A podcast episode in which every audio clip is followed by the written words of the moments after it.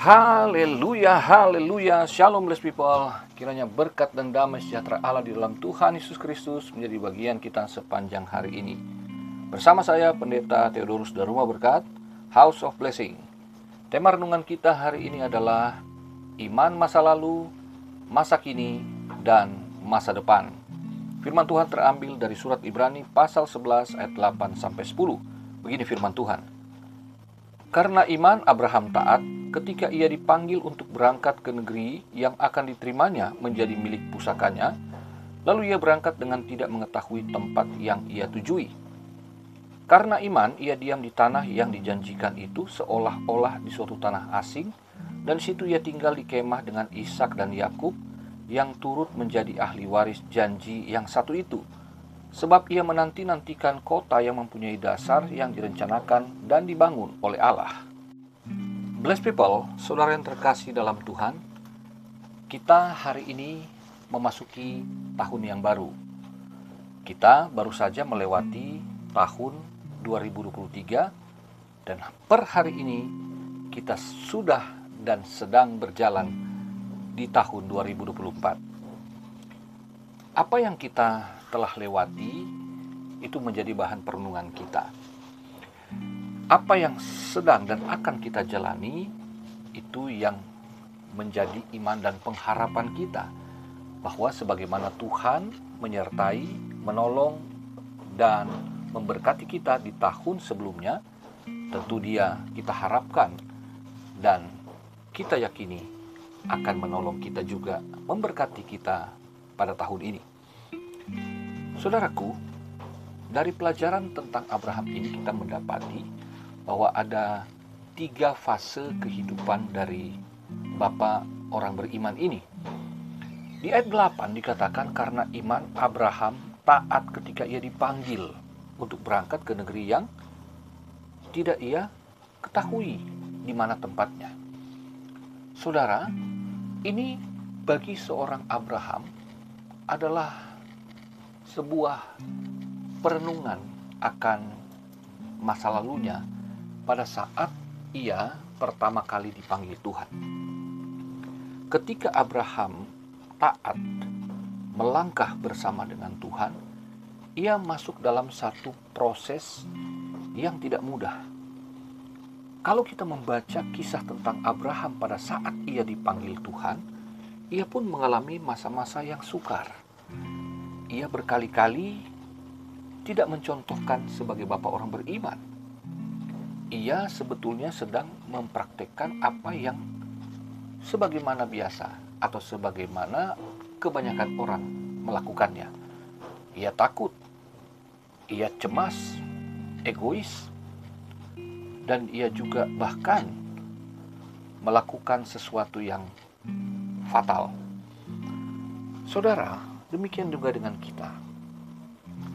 Pada saat kita merenung di tahun lalu, tahun-tahun sebelumnya, kita sebetulnya menyadari bahwa ketaatan kita kepada Tuhan sebetulnya belumlah seperti yang diharapkan.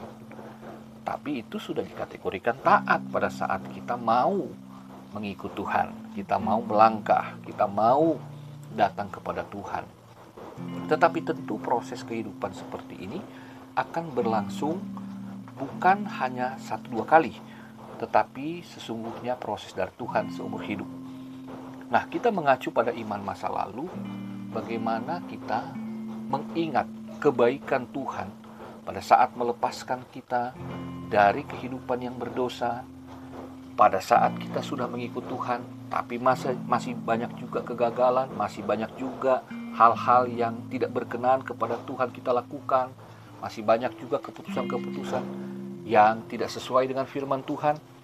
Tetapi betapa kita melihat di sini sebagaimana Abraham dituntun oleh Tuhan dan bahkan Tuhan intervensi ke dalam keputusan-keputusan yang keliru dari Abraham supaya janji Tuhan tetap tergenapi, rencana Tuhan tetap terlaksana, demikianlah Tuhan juga memperlakukan kita sedemikian.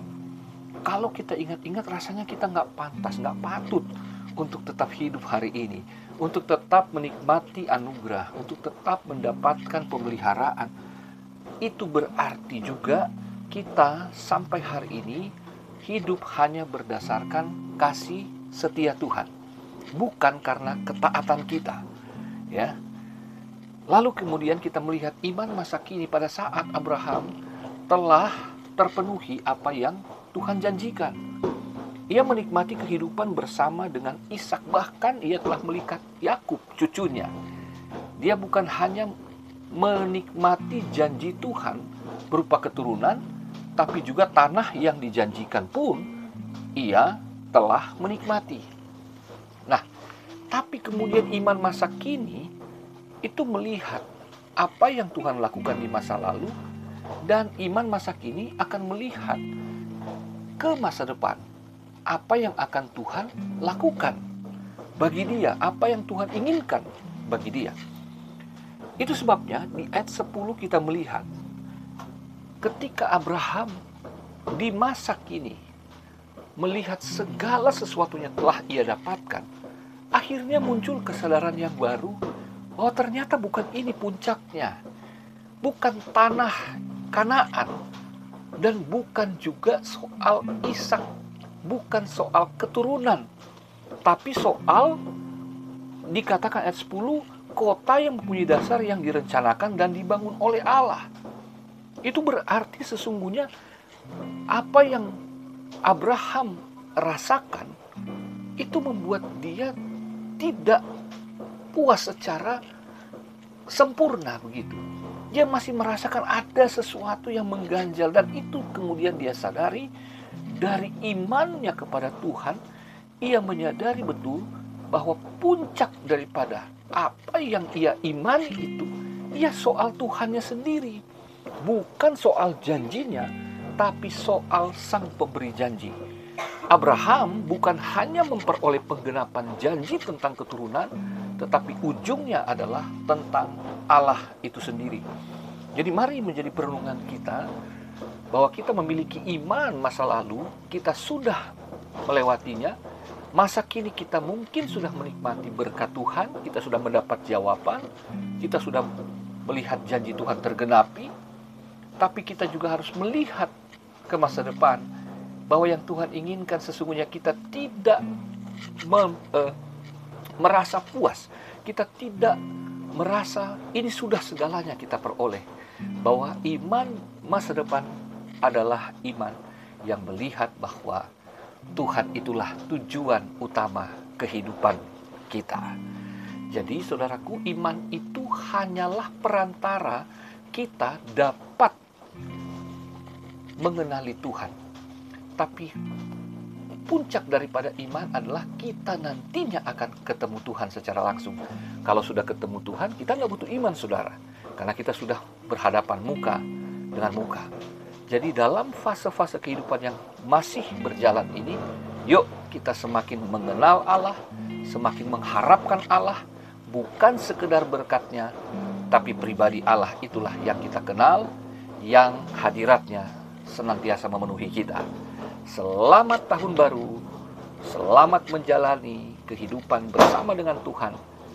Dia mengasihimu, dia memberkatimu. Haleluya, bless people.